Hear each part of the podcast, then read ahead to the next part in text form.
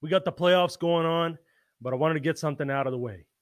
Derrick Rose, for years from 2015 on, I said, please do the eye test. Derrick Rose is still the same player. I said, please do the eye test. Derrick Rose is still the same player.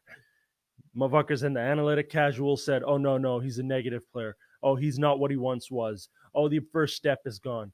Oh, this, that, and that. Motherfuckers that don't know the game for what it is, don't understand rhythm, do not understand situations and momentum, and feel no feel for the game. Just straight box score boys and narrative boys. You know, they want to just blame everyone's problems on one guy. No, like Derrick Rose got fucked by narratives. He got fucked by narratives, um, by casual culture, and it created a false perception of him. And it led to the point where NBA GMs were scared to give this guy a shot. I will never forget that video when Derrick Rose was in himself by himself in a gym after getting released by the Utah Jazz in 2018 and shooting jumpers with his friend. You know, that that I don't get too emotional with this game, but that shit made me sad because I said to myself, this was one of the God-given chosen talents of this game. You know, he touched the pinnacle of the sport, you know, and he he's a guy that was out there boxing with the LeBrons and the Durants and the D Wades and the Kobe's at one point at his pinnacle. You do not fall that far and fucking, you know, you get to go out of the league. At worst, they make you a sixth man. You're like when you're that high up, your fall, it can't be that severe. It was political. There was a lot of bullshit going on. Almost like teams test this these guys. Oh, let's see what you do um, when you're out of the league. Like they almost get a joy out of breaking a guy like this down. You know, not teams, but the media and shit in general, and it, and it fucks over the guy's job.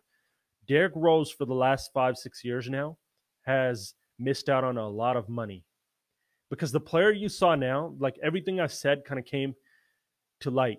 And it came to light on the perfect stage in the playoffs. Now the Knicks didn't win because when he did it in Minnesota and Detroit, and I'm like, yo, you see now? Oh yeah, he's just as not as quick as he once was, not as explosive as he once was. Still one of the most explosive guards and most athletic and strongest guards in the game, though.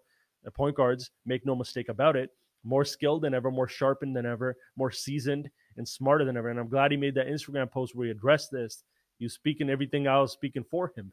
You know, like I'm a different player now. I'm more seasoned. I'm more polished. I'm cleaner. My game is just, you know, it's more craft. It's more smarts. And I've been, I've learned to, you know, be dominant in a, diff- in a different way or be impactful in a different way. Teams just didn't give him that opportunity because that narrative was on him, that perception, like he's damaged goods or he's this and that. And then, you know, teams started giving it. Thibs gave it in Minnesota. That allowed him to get back in the rotation in Detroit. But then Detroit brought him off the bench. And then it was like, oh, then the narrative was, oh, you're no, you're right. D Rose is good. It's good he's back in the league. But he can't do that for a winning team. There's no playoff team where Derrick Rose can lead them. This, that, and that. And then guess what? Derrick Rose back again. Thank you, Tom Thibodeau, for again believing in your guy. Shout out to him for being loyal and riding his guy out in the playoffs and saying, just take us home. We got a young team. Julius is still figuring the playoffs out, and he's going to. He has the skills. He's going to figure out how to use them in the playoffs. RJ's young. D Rose, go take us home. And guess what? Derrick Rose is putting up 25 and 6 in the playoffs, boxing with Trae Young, giving the Knicks hope on every offensive possession, you know, having 30 point games. And now it's like, oh, no, you were right, man. You were right. Well, no, yeah, I was right in 2015 November. I was right in fucking um, you know, 2017 uh, December when it was snowing outside and, and Derrick Rose was broken and averaging fucking whatever, right? Like, you know, like I, I, this was such a long up and down roller coaster for any fan of Derrick Rose, but also for him. Imagine what the fuck he went through. I think now with the production matching, with the eye test matching, and with you finally realizing that casuals destroyed this man's prime in a way, he deserves to get paid. And and uh, his agent's going to do this anyways. It's not going to happen because of this fucking podcast. But Derrick Rose, if and I'm seeing all these guards that are rumored to make big money reserves, you know, like Dennis Schroeder with 84 mil for four years. All these guys are about to get paid. Derrick Rose deserves to get paid. He's 32. He's putting up 15 a game on the season, but you got to look at the playoffs. Who was he in the playoffs? Who was he in that stretch run for the Knicks? Look at his Knicks run and do the math. What can this guy do for us on a nightly basis in 30 minutes per game? It's 25 and 5. I guarantee you. 25 and 5, easy. And that right there, to me, I don't know the exact worth of it from a market standpoint, but he deserves at least 40 mil, at least 50 mil. I don't know if it's a two, three year. I mean, it's not going to be two, but I don't know if it's a four year deal. I don't know if it's a three year deal, but he deserves something 40 to 60 mil.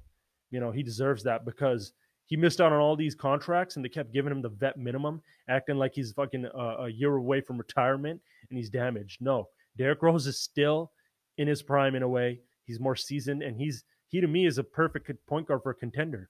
What's the difference between D Rose and Kyle Lowry right now, ability wise? It's not much. You might say, oh, championship, then I'll say MVP. You know, but I'm saying that's the DNA he has in him. Derrick Rose deserves to get paid, not only just for what he did this year, but what he missed out on you know, and I hope he does get paid. I don't know by who, but I hope he does get paid because that dude still to this day is one of the best point guards in the game. And I hope you see it. If you don't, you're just a hater.